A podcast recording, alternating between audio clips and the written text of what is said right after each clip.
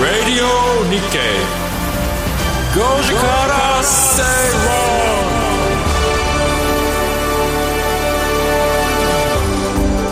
7月12日水曜日時刻は5時を回りました。皆さんこんにちは吉崎誠二です。水曜パートナーの藤田智子です。水曜アシスタントの新宮志保です。そしてこの番組のリサーチ担当してくれます向井さやさんです。よろしくお願いします。お願いします。ラジオ日経5時から正論5時制水曜日はビジネストレンドやライフスタイルの話題を中心に番組を聞いてためになる情報をお届けしていきます。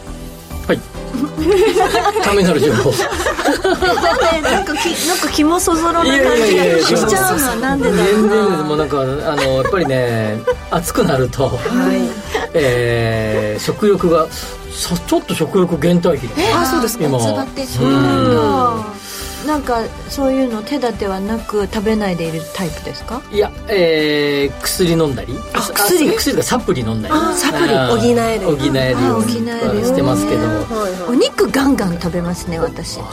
なんか慣れてきたなと思ったら、はい。逆に食べる。肉とかって食べて。ねだから疲れたら食べられる人と、食べれなくなっちゃう方もいらっしゃるみたいですよねナイーブ。ナイーブ。そうなんですね。でもあアルコールだけはちゃんと飲めてるあれ？そ それちゃんとっていうか。アルコールだけでおつまみはもう食べないんですか？であの昨日は鶏刺し食べました。あ地鶏鹿児島の地鶏刺しを。あいいじゃないですか。久々に出ました。藤田さんご存知ないかもしれませんが何吉崎さんは地鶏が大好きで、地鶏王って番組で呼ばれてるんです。そうなんです。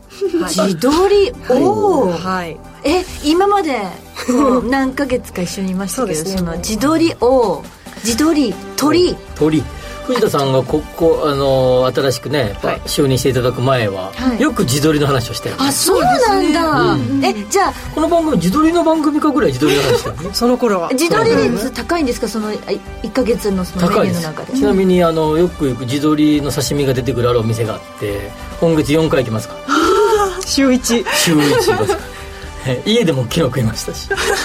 ちょっとなんですけど、今あの食べるのがちゃんと細くなっちゃってって、さっき喋ってた人と違うくらい目がピカッと光って 今喋ってる。不思議ですね。にこういうのって私演技をするはい。身にとっては、はい。すごく勉強になるんですよね。いやいやもうさっきまで本当に病弱な胃がうんなんて言ってたのに自撮りって言ってパッと見たらもう目が本当にくっきり二重がパッチリしてもうキラキラ輝いててもう5秒前の人と同じとは思えない感じになって。今日あの某新聞社の取材を受けながらカメラマンのパチパチパチって撮ってて、その時まあ比較的こうダラダラ喋ってたんですけど。で終わった後にあのピンであのこうね掲載用の写真を撮りますって言った瞬間にパシッてしたら「慣れてますね」とか言われてですね。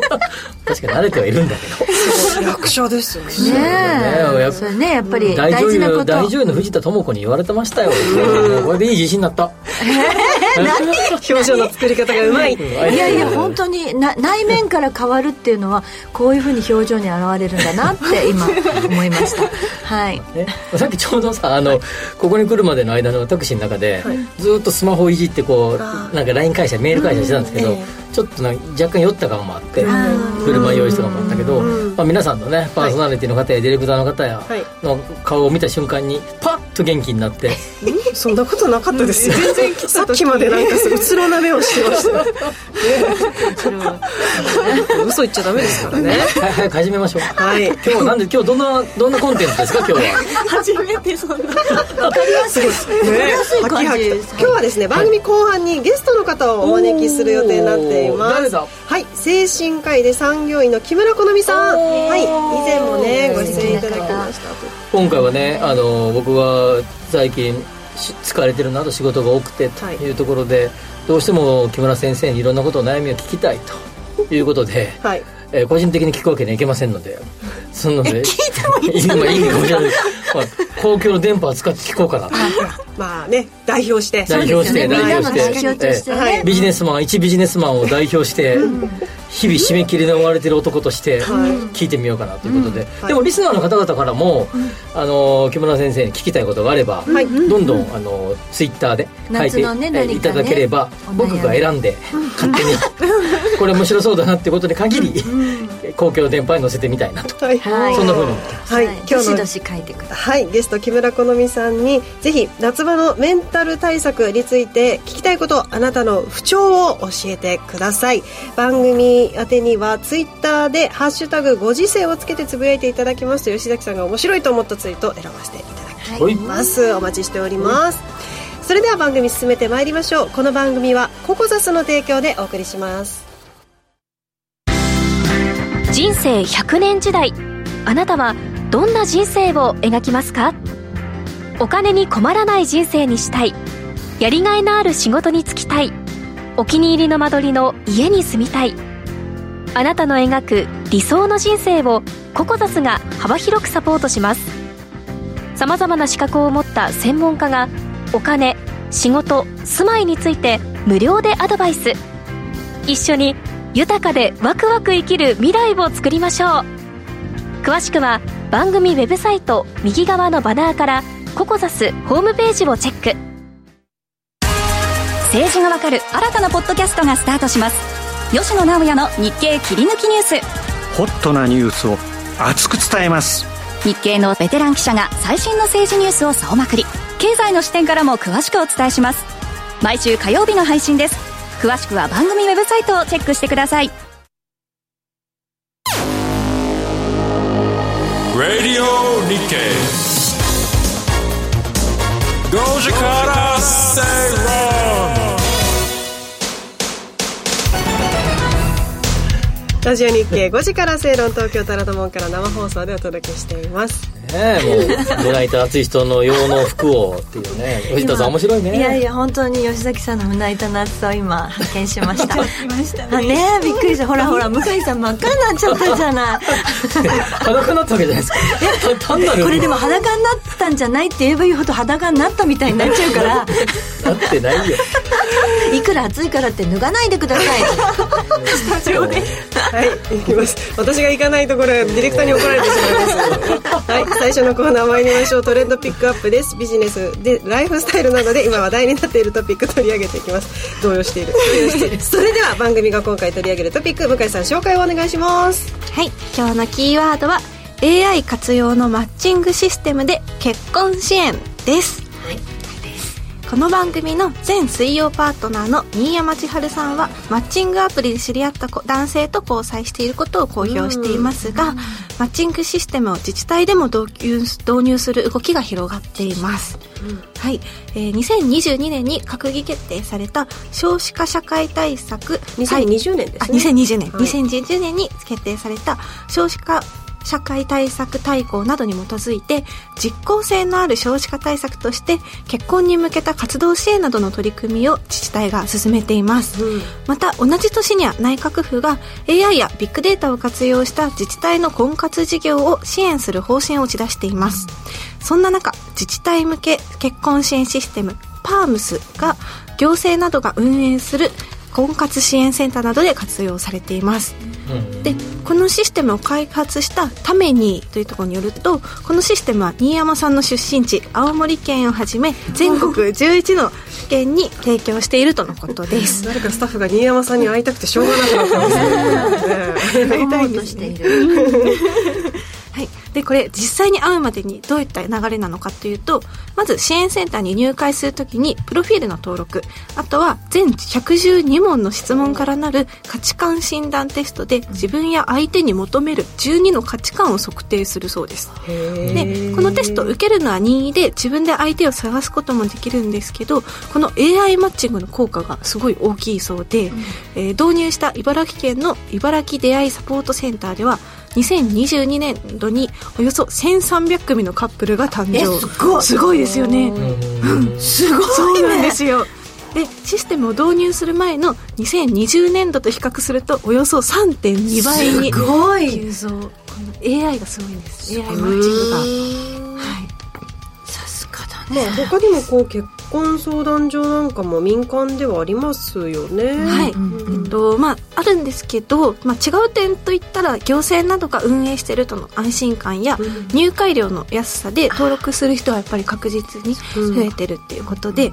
でさらにこう結婚が成立するっていうふうになったら新居の購入とか引っ越し費用に対して補助金が出る自治体もあるそうなんです。嬉しいはい、なのでこう地方移住の促進だったりあと地方創生にもつながっていくかなといったふうになってます。わあすごい。面白いですね、吉崎さんやっぱこれを機にこの場所に住んでもらうみたいなことにもつながりそうですね。まあ、そうですよね、そあのー特にこれ地方の話が出てきてますけど、まあ、地方の場合はあのーその女性が、えー、と東京とか大阪とかっていう、まあ、いわゆる大都市にえー出る確率が高くて、えー、と職を求めてえ地方になかなか女性が活躍できるような職が少ないということもあってうん男女の比率が結構違う。はいはい。という背景がうん。で一方でもちろん戻ってこられる方々もいる。東京とか一一回出てですね大学とかに、まあ、そういった中でそのマッチングをどうするかっていうのは、まあえー昔から地方では結構これ言われてたことで,、ええ。もでそこで、えー制約えー成婚に至ると、うん。えー地元に定着すると。地元に定着すると、えー住民税が増える、という、まあ、循環ですよね、うん。で今さっきの中で実効性のある少子化対策としてっていう文言がありましたけど、はい。まあ、これものすごく的を得ていて、えっ、と確か、えー数年前のデータで見ててもあで日経新聞も少し前かにあの書いてましたけど、はい。えー結婚しているご夫婦に、えー子供が生まれる人数が平均するとここ、えー20年か30年ぐらい変わってなくて、1.9ちょっとぐらいで大体推移していると、つまり結婚をしてすると子供が大体2人弱ぐらい生まれるとはい。いうことですのでつまり、えー小今現在の出生率が1.3とかぐらい、でこれは未婚率がやっぱ高くなってきてるから、ということですよね、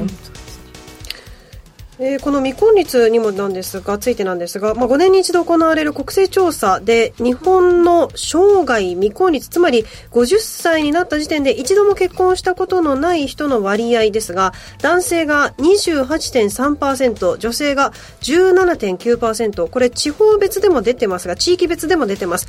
地方都市ほど割合が高い、えー生涯未婚率マップ今日はあ表で皆さんにご覧いただいています。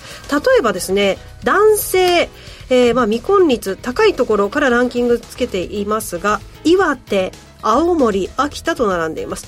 女性は高知東京北海道と並んでいます。これどう見ればいいんですか、先ほど言った、まあ、やっぱり、あのーだ男女の、ん。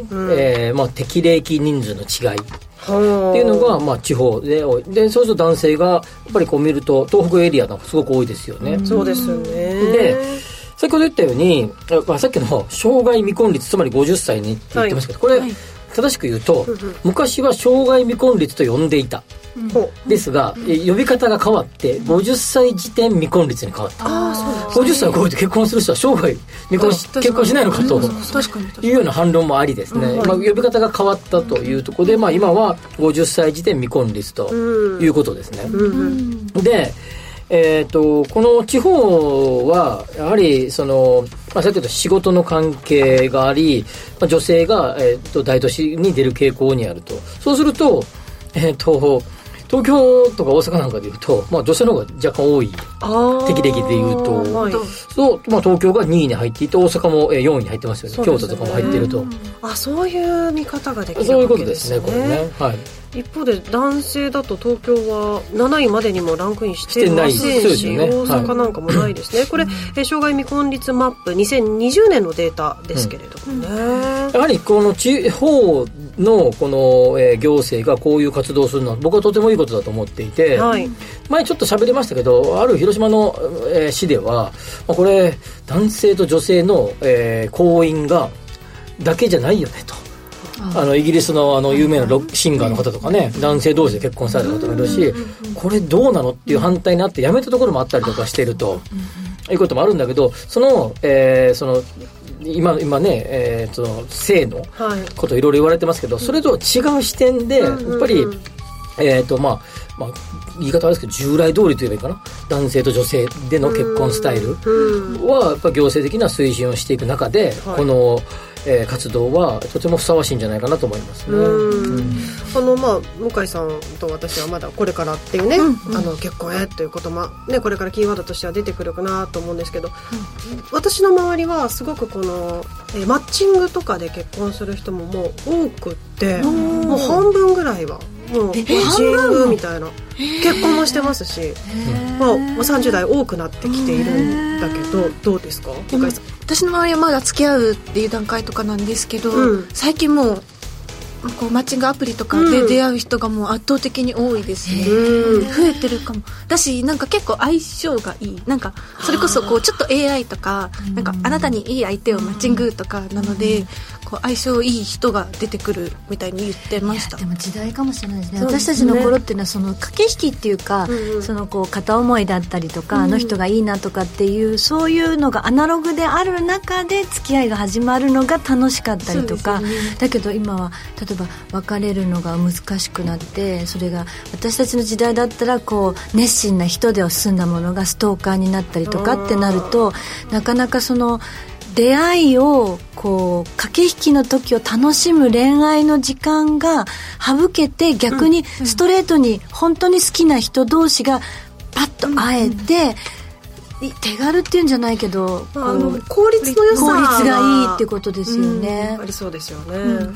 ちょっとその男女の恋については僕はあんま詳しくないのでよくわかりませんが何ですかそのスタンスはそこはなんかね、リーダーシップを持ってちょっと語っていただきたい。そうなんですよ確かにあの、やっぱり女の子は、ま、あの、そうは言っても待っちゃうからう、んちょっと、なんか、旗を振ってほしいよ。ただあのアメリカなんかね昔からマッチングアプリ的なサイトがあったり、まあ Facebook も元々そうですよね、はい。まあ、ありますからね、うん。まあ、日本では、まあ、今一般的になってきましたよね、うんえーツイートありがとうございます。ひまわりダックさんでよろしいでしょうか、えーうちは女性ばかりの職場なので先輩と同僚はマッチングアプリ結婚をしました。初めて会った日から初めて会った気がしないって言ってて今もう円満です。初めて会った気がしない。んだね。なんかすごいですねでも私は主人と初めて会った時、初めて会った気がしなかった。あいましたここに。いた。そんなこんな公共電波を使って愛のこ。そんなラブラブの話は。えーだけど本当のことだもん。でもあの男性ばかりの職場、はい女性ばかりの職場、でまあ多少あるじゃないですか、ありますよね、うん。あのーね業界によっては、そういう中でやっぱりこういうのがあるとねやっぱり出会うね、可能性もね、前だったら出会う場所がないのよで終わってたものがこうやって手軽にね、いいかもね。ですでもね昔はあれじゃないですか？あの友達の紹介とか。ありましたね。友達の奥さんの友達とか、ね、あそうですそうです。そんなのはしょっちゅう。そういうのがよくあったんじゃないですか？今いろんなことに時間かけなきゃいけないからそれだけに時間取れないんですよ、えちょっと待ってそれ一番大事なやつじゃないですか？推し活もあるし、推し活やりながらね。そうタイパもね大事だし、ね、大事なのかもしれない。いろいろ変わりました。はい、異次元の少子化対策と言われている中で登録しやすい環境この AI による成果など高まるでしょうか？これからも見ていきたいなと思います。今日は AI 活用のマッチングシステム結婚支援というキーワードをご紹介いたしました。向井さんには来週も話題のトピックを取り上げてもらいます、ここまでトレンドピックアップのコーナーでした。Radio Nikkei. Goji Kara Say Wrong. 待機シャトルが先頭だ。1馬身から今2馬身とリードを取った。ワシントンカラーが2番手。先頭は待機シャトル。待機シャトル合輪ワシントンカラーが2デビュー戦は皐月賞が行われた後だった。外国サンバだったので当時はクラシックレースには出られなかった。初めての重賞勝ちはダートのユニコーンステークス。その後は芝のレースで連戦連勝。強かった。マイルチャンピオンシップスプリンターズステークス。雨が降る中を走った安田記念。さらにフランスでもその強さを見せつけた。ジャパンカップや有馬記念に出走することなく年度代表馬になった馬。待機シャトル。あの馬を忘れない。ラジオ日経。夢は世界へ飛び立つか。待機シャトル先頭ゴールイン。Radio Nikkei. Go Jakarta, say wrong. 生放送でお届けしていますラジオ日経5時から正論ですここからは気になるニュースのコーナー身近な経済の話題など今気になるニュース解説していただきますまずは吉崎さんが気になるニュースからですお願いしますえーっと7月4日の、えー日本経済新聞の電子版に出ていた、えー三井不動産あるいは野村不動産ホールディングス、まあ、いくつかの会社の事例が載ってますが、えーマンションの中にですね学童保育、ね、を、えー設置した、えーマンションを今企画しているという話ですね。はい。不動産各社が子育てしやすい育住接近型のマンションやエリア開発を進めます。野村不動産ホールディングスは保育施設の運営をまた三井不動産はマンション内で学童保育サービスを提供します。子育て中の共働き世帯を取り込みえ不動産価値の向上につなげるということです、えーかつてね、えーなんか保育所が足りないとかね、ねなんだっけなんか保育所落ちたなんとかみたいなやつありましたよねんちゃらうんね、えーあって、えーそれから、えー我が国も、えーこういう学童保育とか保育所とかの設置に力を入れましたよと。で現在では、えーまあ、多くの、えー都市で、えー人数上の受け入れ人数と、えーこう預けたい人の割合で見ればはい。かなり、えー充足率が高まってきていてなるほど。えで待機じその数字上では待機児童がほとんど、えーいないあるいは少なくなってきている。改善されてるわけなんですね。ものすごく改善してる、はい。数字だけ見れば、ええ。ただ、えー実際にそれは待機児童そのものが減ってるかっていうとそうでもなくて、なぜっていうことになればそうですね 例えばここから、えーいや家からその預けるところまでじゃあ2キロぐらい先とかなると、例えば朝起きて自転車で乗せてみたいな感じでいくと結構遠かったりするんで、はい。あそこしか空いてなかったら、えー入れるのはねというような感じで、えーこの、えー待機児童の問題っていうのはその単なるその保育所学童保育の数が、えーあれば解決する問題でもない。うん。というようなのがよく今言われていること。はい。でそんな中で大手のデベロッパーが開発するマンションの中に学童保育を作れば、当然今みたいな2キロ先に預けに行くとかみたいなのがないわけですし、まあ、これ時間とかど何時間ぐらい預けるかどうかってまだ細かいことはよく分かりませんけれども、はい。まあ、当然うん家の、えーで家の下に学童保育あるわけですから、まあ、そういういろんな、まあ、例えば、えー紙おむつとかを取りに行くとかね、まあおえーミルクを取りに行くとか、はい。い、ろんなこともまあ楽じゃないですか。そうですよね。そういうこともあってですね、えーかなり、えーこれは期待されているというところなんですが、い。一方で、マンションデベロッパーとすれば、えーそのいわゆるパワーカップって最近呼ばれますけど、あのー新宮さんがねこの後結婚なされた時には 私パーカップになるんじゃないですか？旦那さんと足して年収が2500万みたいな感じのパワーカップルって呼ぶんまあですよね。そういうような方々に、えー買ってもらいたいと。これが高くなってくればですね、そのマンション選びの中に、えーこういうそのし付属施設がどうかというところもですね、今、えーデベロッパーとしては気にかけてやっていると。いうところですね。当然ですよね。なんか大人があの楽しめる図書館みたいのとか、バーとか、そのランドリーサービスとかそういうものいっぱいあるのに、そのまあ子供たちが遊べる場所みたいなとこあっても、こうちゃんとこうそれを面倒見てくれる施設まであったら、それはもう本当に素敵だと思う、今おっしゃられたようにそのジムとかね僕が住んでた前昔44階建てのタワーマンション住んでましたけどジムがありですね、ライブラリーという名のですね、静かに本を読むような場所。誰も使ってない。でも映画見るとこがあったりパーティーラウンジがあったりとか、カラオケができるところがあったりとかね。でいろんなとこあるんだけど、それそれってあんま使わなくないっていう感じでそれよりもですねえっ、とこういう実際に使うものがあった方がいいんじゃないかと、でどうでもこに目を向けなかったのってやっぱり人がそこに常駐しなきゃいけないとかっていうことそうですね、だから。ですかはいはい、あまあ、認可の関係とか、まあ、いろいろあると思いますね。あのそれとあの保育士さんの数とか、そうですね、でもそしたらここでうん。住んでる人で保育士さんとかがいたらまたいいですよね。もう一つはそのマンションがえこういうこの手のえー開発された新しいマンションが駅地下のやつが多いんだよね最近ね。そうするとこう、まあか、通勤もしやすいですよ大人たちはそういうねメリットがある、はい、ありますよね。昔は食住接近、食働く場所と住まいを近くにする、うんうんうん。あるいは少しちょっと前ぐらいから食住この食べる方の食も、まあ、つまり商業施設とか食べたりするところが近くにある、街の中にある、みたいな食住と食住だ2つの食住。今は育住。は育児と住まいが接接近していると、育住接近型マンション一番なんか昔のなんか長屋とかで住んでる人たちが周りで面倒見合うみたいなのにだんだん近い感じになんか感じるけどね、現代版ですよね,、ただこれはですねこれで終わると、僕の解説は思うなよってことですか？これで違いますよ。ということです何ですか？マンションとかっていうのは、例えばタワーマンション、まあ、例えば500個ぐらい500部屋があったとするじゃないですか、はい大体ですね、まあ、500ぐらいあると、まあえー最近で言うと2割か3割ぐらいは投資用のマンションで買うんだよ、あ。あ実際にじゃあ、でそこは賃貸で貸す、そこは入れ替わりが結構ある。んだよ、はい。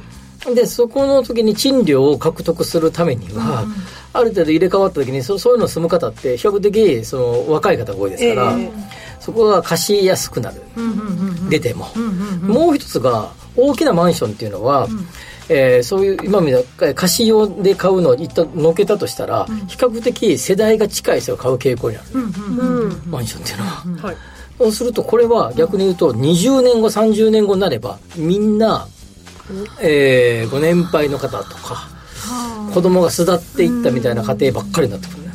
それがですね典型的なのはあの多摩ニュータウンとかみたいなああいう郊外のニュータウンとはそれ典型的で昭和よ50年代60年代に建てられた郊外の、えーいわゆるニュータウンと呼ばれるところは今や老人タウンっていう、まあ、老人ホームっていうあ老人タウンっていうもんね。若い人がいなくなって逆に若い人がボランティアで入ってだってそうですね、はい、ともかし前は若若世代ばっかりですからね。そういうのをこれはね防げるっていうのがあってとそこが手放した時に若い方が入ってくれやすくなるそうず常にまあだ保育園が保育所を預けるっていうことは大体もう年齢的には30代40代ですからその方が常にいるようなマンションがせあの設計できるっていうこと。です面白い。そこまでこう読,、ま、読み解かなきゃいけませんよというところでもそれはすごい新しい見方でいい計画ですね、はい、そうですね。これ、これ今もうめちゃくちゃ面白いですよね。では続いて番組がピックアップしたニュースも吉崎さんの新しい目線で解説していただきたいと思います、帝国データバンクの調査結果からです。コロナ禍で瞬く間にブームとなりました。唐揚げに異変が起こっています。持ち帰りを中心とした唐揚げ店運営企業の倒産は2023年1月から6月に9件判明しました。これ過去最多を更新しています。唐揚げ店の多くは12店舗を展開する小規模な事業者で水面下の廃業や閉店を含めれば実際はより多くの唐揚げ店が淘汰されたとみられます、まあ、コロナ禍で宅配唐揚げとかものすごくブームだったんですよね。これがやっぱりこうパタパタと今閉まっている。どうなんでしょうこれは。まあ、これはあのー僕選んでないから。解説お願いします。解説、はい。うん。これはまあ結構シンプルで、はい。そのお弁当で入ってるメニューの代表って何ですか、唐揚げ。卵焼き。とかね。例えば、えー学生が、えー家で一人暮らしの学大学生が、家で、えーなんかどうしようかな。なんか料理しようかなという時に作るもの代表格何ですか？って言うとチャーハンとかね。焼き飯ね、うんとかっていうか、かなりこうシンプルなやつっていうのは相当難しいんだよね、ほう。シンプルだけどいや要は、私でも作れるよ。俺でも作れるよですよ。けどうまいのはなかなか。ない。そういうことね。なかなか俺うまいのがないんでね。でさらにですね味すんげえここ美味しかったなと、唐唐揚げ確かに美味しい唐揚げ屋さんあるけど。あります。いやでもなかなか当たらないんだよな。でそうそうです。これこれこのこの感想はね一般的な感想ですよ。本当にうちで作ってもいいけど、うん。そんなに美味しいならいっぺん買ってみるかって買って帰ってうん、そうね。うんまあまあいいかなってなっちゃうことが多い、で唐揚げはやっぱりしんえまず鶏肉の原価が安い。は豚肉とか、あの牛肉に比べたら。確かに。揚げ物の中では安いでしょ、はい。さらに、えー、と供給量が安定している。っていうこととか、まあ、えー料理はフライヤーがあればそこにポスポンと落としてですね投げ入れて、時間が経てば多分タイマーかなんかしておいて、パッと揚げればいいわけで、まあ、シンプルな料理になっていると、はい。い、うことで広がったんだけどあるいはね FC 店とかも結構ありましたよ。あフランチャイズでね。フランチャイズ店もありましたよね、はい。うん。まあそういうところが、えー相当苦戦して、まあ、要はですねこの手ですよ。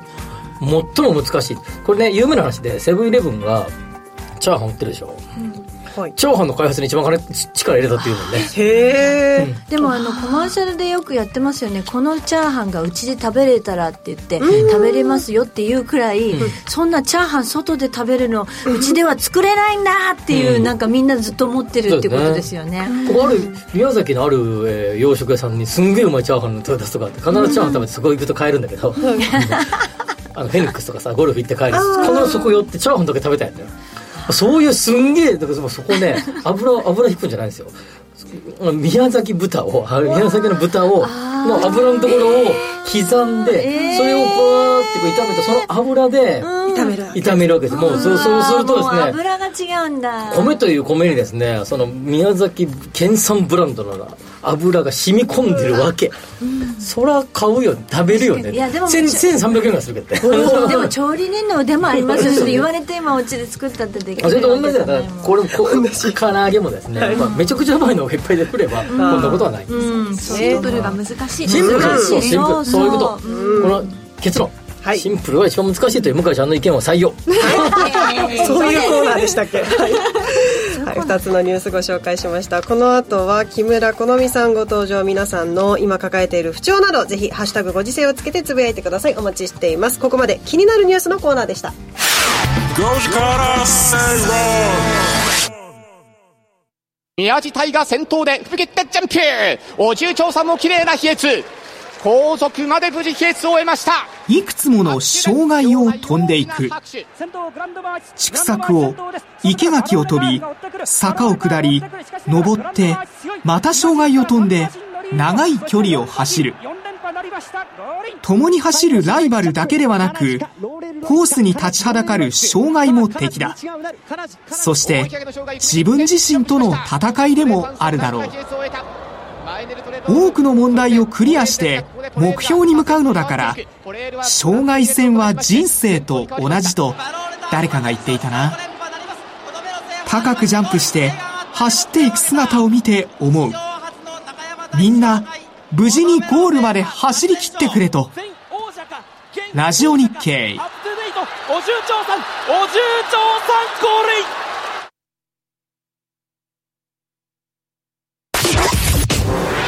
ルイラジオ日経5時から正論東京虎ノ門から生放送でお届け中。ここからは特集コーナーです。スタジオにはゲストをお迎えしました。精神科医で産業医の木村好美さんです。よろしくお願いします。よろしくお願いします。会いたくてしょうがない会いた。くてもう聞きたくてしょうがなかった。聞きたくてしょうがなかった ですよね自分の不調を。でもなんかナルトっぽいんだけどな、うん。ねそうですよね、えー番組には2回目のご出演ということですが、改めてプロフィール私からご紹介させてください1990年東京都生まれ東邦大学医学部時代に準ミス日本に輝いたことをきっかけに芸能活動を開始。タレント業と並行しながら2014年医師免許を取得現在は精神科医としてクリニックで勤務するほか産業医として多くの企業の健康づくりにも携わっていらっしゃいます。最近ではプロスポーツ選手やチームのメンタルアドバイザーも務めています。なるほど。忙しいんじゃないですか今。いやそんなことないです。忙しくてしょうがないみたいな顔してますけど。そんなことそんな疲れてる顔してます。そんなことないですよね。生きとされてます。本当なんかラジオだから言ったものがそのまま皆さんの印象になっちゃいますけど今日はすごいリブのですね半袖の鮮やかなブルーのカットソーを着てくださっていて、ね下はストンとしたねあのフレアがいっぱいついたのギャザーの入ったネックレスもネックレスも素敵金色でもってちょっとねあのそんな番組じゃないですからそうです進めましょう耳がすごい可愛いんですよね。ここにいっぱい光るものがついてて。これもピアスなんですか？こっちが。ピアスです。口調を聞きます。口調聞きます。でもありがとうございます、あのでもまず思うのは、あの僕自分の体験を言うと6月下旬とかの梅雨時から、まあ急に暑くなってくるこの期間とか、2月の下旬とか、3月に入ってなんか世の中的にはなんか花粉症がうんちゃらかんちゃらって言ってるんですけど僕は花粉症よりもなんとなく体調が不良をいつも催す、毎年ですか？大体なんかねもう一つ調子が悪いですね、あだからなんかねそれはテンションも低い。この時になると。でまあ、僕はあんまりそうでもないけど低気圧症候群と一緒言うじゃないですか、はい、よく言われますね、はい、あれも同じ、まあ、若干その病は気からじゃないけど、まあ、気持ち的なところもあると思うんでなんか気候季節、はい、あるいは気候の変化でなんとなく心がですねこうななんとなく自分を鼓舞できないタイミングってあるんですけどその時どうすればいいんですか？ありがとうございます。でも今おっしゃっていただいたように本当に季節の変わり目ってどうしても症状が出やすい気分が落ち込みやすい方はすごく多いです、うん、でさらにあのその気象によって気圧の変化っていうのはかなりあの女性の方は特に女性だって男性でもいらっしゃいますよ、もちろん。やっぱり、あの、それに結構、体がきついなとか、気持ちが落ち込んでるなっていう方は多いので、やっぱりこの、梅雨っていう時期は一番落ち込みやすい時期でもあると思います。うん。はい。ビジネスをされてる方々は、そういう悩みを、あの、相談されることって、相談を受けることって多いんですか？多いですね。この季節とか。はい。産業医とかやっていても、うん、結構その相談は受けますね。漠然となんですか？漠然とみんなちょっと最近っていう感じで来るのかそ,、れともこうやって宇崎さんみたいに自分で分析して僕はこういう時にこうなるんだけどどうでしょうみたいな感じで。あんまりその季節とかそういうのに対してあこれが原因かなっていうふうに自分で分析できる方っていうのは少なくて結構私からこの雨の時に具合悪くなりますか？とか、そういう質問をして、あ、そうかもしれないですっていうところから、あ、じゃあ気象だったんですねっていうふうに分かる方が多いです。じゃあ吉崎さんのこの分析は割と珍しい方ってことなんですか？しっかり自分で分析されてる方は珍しいと思います。僕いつもね、これそれで自分の中の対処法は一つだけしかなくて。何ですか？で、あの、ひたすら走るとか、運動を、もう、とにかく体を動かして、体を疲れさせるように僕はするんですけど、まあ、そうするとなんとなく気分が晴れてくるこれ吉崎さん吉崎さん流のあの解消法だと思うんですけど どうなんでしょう？運動は実際すごくいいですよ。はい。あの体にはすごくやっぱりいいので運動食事、うん、で睡眠っていうところはもう絶対にあの注意しててほしいところですね、うん、でも忙しい方はそこが多分時間が取れなくておかしくなっちゃうんじゃないんですか？あんまりね工業電波に乗せて言っちゃうよくないかもしれないけどこういうテンションの時はもうまず運動を先に 確保しようといつももうね。時間時間をもう、まあ、すごい大事です。でもそれがこうなんていうかカリキュレートできてるっていうのがやっぱり、うん、なんだろうししっかりしてるっていうかそれがいいことなんでしょうね。何曜日の何時と何曜日の何時は絶対にこうしようとか、ねうん、運動しようとかね。でもねなかなかそれができないっていう方も多いのかなと思います、うん、やっぱりこう夏場ってあの夏バテ、はい、食欲がない体がだるいなどは、まあ、体の分かりやすい症状はあるんですがそれがこう精神面に何か影響ってあるんですか、はい、そうですね。あのもう暑いだけでも例えば夜寝苦しいとかで、うん、あんまり睡眠時間が取れなかったら自律神経の乱れにもなりますし、はあ、あとは暑いところから急にクーラーがついたところに入るってなると、そこの温度を自分で調節するのにも結構自分の体力使うのでそこでまた自律神経が狂いやすくなります。なんか私のイメージだと、そういうふうにちょっと体調が悪いっていうことが自分で弱みになっちゃう気がして、うん、そうじゃないんだって思って なんか頑張んなきゃいけない気持ちに私はなっちゃう派なんですよね。なんかこうちょっとどんよりしててもどんよりしてあこれは夏バテかなとかあ食欲がないあ私ちょっと病気なのかもって思うことがいけないって思って、うん、なんか逆に食べたりとか その寝てなくても寝た気になって頑張るとかいう感じなんですこれどうなんですすごいですね。はい。ちょっと注意報なんじゃないですか？そうね、あの食べるのはいいことだと思うんです、食欲がない時も食べるっていうのは、先ほどあのちょっと気分が落ち込む時とか特に夏場って食欲なくなってセロトニンが少なくなる幸せホルモンって言われる、うん。セロトニンがあの十分に食べ物取れなくて作れないっていうこともあるので、食事を取るっていうのは大事なんですがやっぱり自分が疲れてる時だったりとかちょっとテンションが落ちてるなっていう時はしっかりと休んではいただきたいです あれさっきのオープニングのテーマじゃないけどさ恋すればいいんじゃないなんでさっき語りたくないって言ってたじゃないですか。なんですかなんか知らないことみたいな話して僕はそう僕は僕は運動したら回復するタイプですけど恋したら回復する人いるんじゃない木村さんどうですか恋したら。恋も幸せホルモン出ますよ、そうですよね。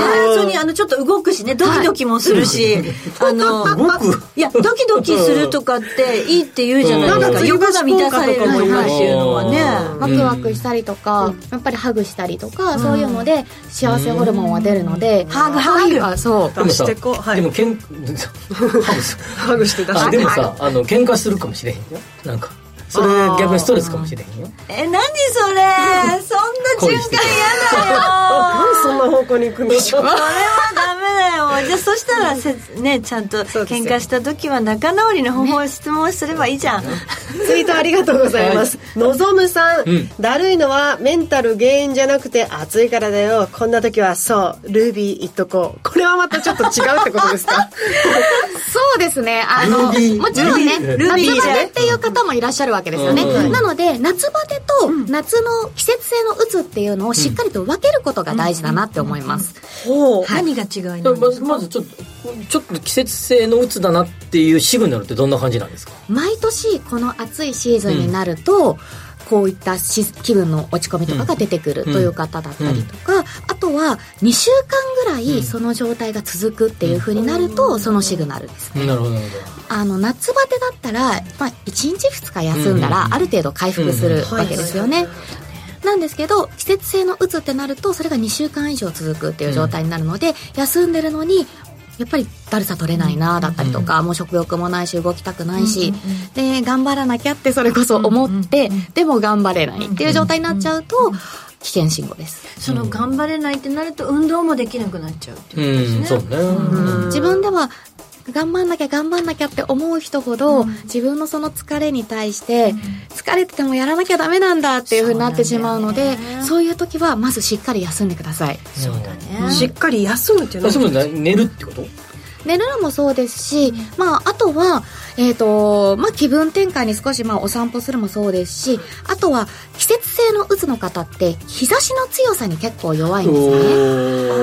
はい。あの、冬の季節性のうつっていうのもあって、冬の季節性のうつっていうのは日差しを浴びなすぎること。暗いってことですね浴びないことが原因なんですけど、夏になると今度日差しを浴びすぎることが原因になってくるので、あんまり日差しを避け、あの、浴びないようにに注意するっていうことは大事です。難しいですね。エアコンの中にいても嫌だし、外の太陽も浴びれないとなると、日陰を選んで歩く？そういうことね。あと時間帯を選ぶと。あとサングラス？ああ、そうですよ。ね。サングラスでもこの季節もうずっと持ち歩くねやっぱ。ねなんか目結構疲れます疲れる。特にコンタクトを入れてる時はなんか特になんかこう目の奥がなんかねなんか重たい感じになってくるもんね。うんサングラスな。はい、えツイートいただきました。ハップーさんありがとうございます。数年前に熱中症で倒れてから、暑い季節になると予期不安で悩ませれていきます。またなったらどうしようとか、少しの頭の痛みなどを感じただけで動機が激しくなります。治すには性格や思考を変えるしかないのですかね？ということで、どうでしょう、木村さん？そうですね、まあ、動機まで出ていたら一回病院に行くのも一つありかなとは思います、症状がそれだけ出ているので、ですが、まあ、その性格っていうところになってくると、やっぱりそれをまあ、今は大丈夫だっていう、その今日一日大丈夫だった、あ、この日も大丈夫だったっていう自分の成功体験っていうのをしっかりと確認できるように、えー思考を持っていくと、そういった予期不安っていうよりは、あ、大丈夫なことが多いな毎日大丈夫だなっていうのの積み重ねで少しずつ自信がついてくるのでその一日一日を大事にしていただきたいです。うわ大変だ。でもそれはね経営者の方とかねリスナーの方でもいらっしゃると思うんでその要は日々そのいろんなこうなんていうかなこうなったらどうしようとか、例えば資金繰りどうしようとか、まあ、例えばいついつまでしなきゃとかみたいな、そういうなんかこう追われてる感、みたいな方からの相談っていうのは結構多いと思うんですけど、はいそういう、うん。そうですね。不安っていうもの自体が未来の抽象的なものに起こりやすいと言われてるんですね、なのでああなったらどうしようこうなったらどうしようって未来の抽象的なので、うん本当に不安しか起きないんですよね、うんそれでハッピーな方向に考えられる人ってあんまりいないんです、なのでそういう時はじゃあそのために今できる対策法なんだろうっていう今できる具体的なことに思考を持っていくと少しその気持ちが緩和できるそのことを本に書いてた気がするな。ありがとうございます。本に書いてたその話。そうだったそうだった。以前そうそうそうそう。3冊読みましたからね。ありがとうございます。はい素晴らしい。そうそう今ここに集中をするんだと、はい。先のことは全部不安しばっかりよぎるようになると、それが一般的な人間だということですね、お二人がうっとりして木村さんの話を聞いてますけど。私不安なことがあったらねとりあえず寝るの。あなんか朝になったらなんかいいことが起きるかもしれないと思って、えーどんどん質問が来ますね、はい、翔さんありがとうございます、職業柄毎日大汗をかきます、水分多い時で6リットルぐらい、これ飲む方ですね、うん。8月終わりあたりになると汗かくのすら嫌になってくる時があるんですがそういう時はどんな心持ちでいればいいんでしょうか、心持ちの前に一回お水の話していいですか？あのもちろん職業によるとは思うんですがただ6リットルはちょっと飲みすぎかもしれない、1日6リットルは飲みすぎ、はい、あのもちろん水分補給大事です、はい。大事なんですけれども水分を多く取りすぎると、体の中の塩分の量が、ナトリウムの量が、あの薄くなってしまうので、それもそれで危険なんですよ、うんお塩入れたお水なら平気だからさあのなんとかお塩。蛍光液みたいな そうです。あの保水液はあのすごくいいバランスになってるので、あれもいいですし、あのそうですね。ししっかりとお水取るんだったら一緒に塩分も取っていただく、でやっぱり6リットルはちょっと多いので、大体まあそうですね。まあ職業にもよりますが、1.5からまあ多い方でも3ぐらいでいいと思います、でもきっとこの方の感じだと飲んでも次から次と多分汗で出ちゃうから飲まざるを得ない職業。まあちょっと他の対策をねされるのがいいのかもしれないですね、あとは一気に飲むと良くないので、こまめに分けて飲むっていうのも大事です。哺乳瓶ではなくていいかな哺乳瓶じゃなくていいかな 量です量。量飲み方です。はい。いいオチがつきましたね、い、いオチがつきました。ではでも本当いろいろとまだまだ聞きたいこと吉崎さん個人的にもあると思いますこれはけれども短かった。はい、うんまたということで、えーでは最後にリスナーの皆さんに、まあ、この夏を乗り越えるうメッセージをお願いいたします。はい。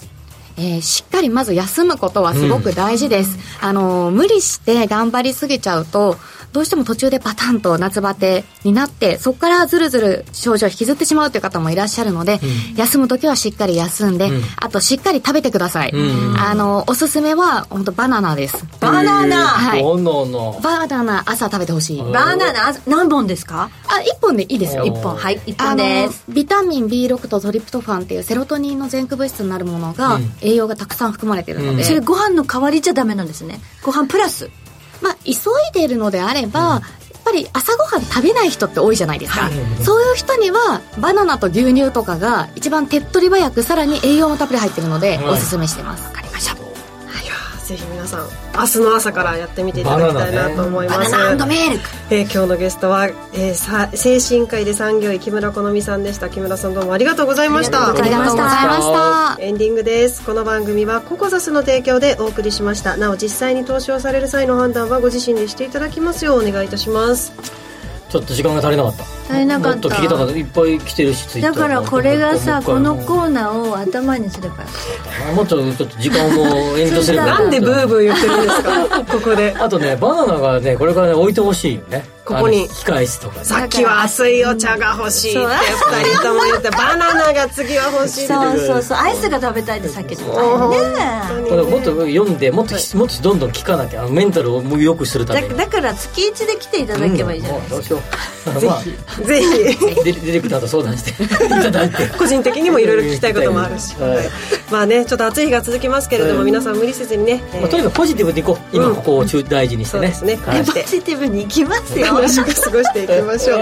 ここまでのお相手は吉崎誠二と藤田智子と木村好美と新宮志保でした。来週も夕方5時にラジオ日経でお会いしましょう。さようなら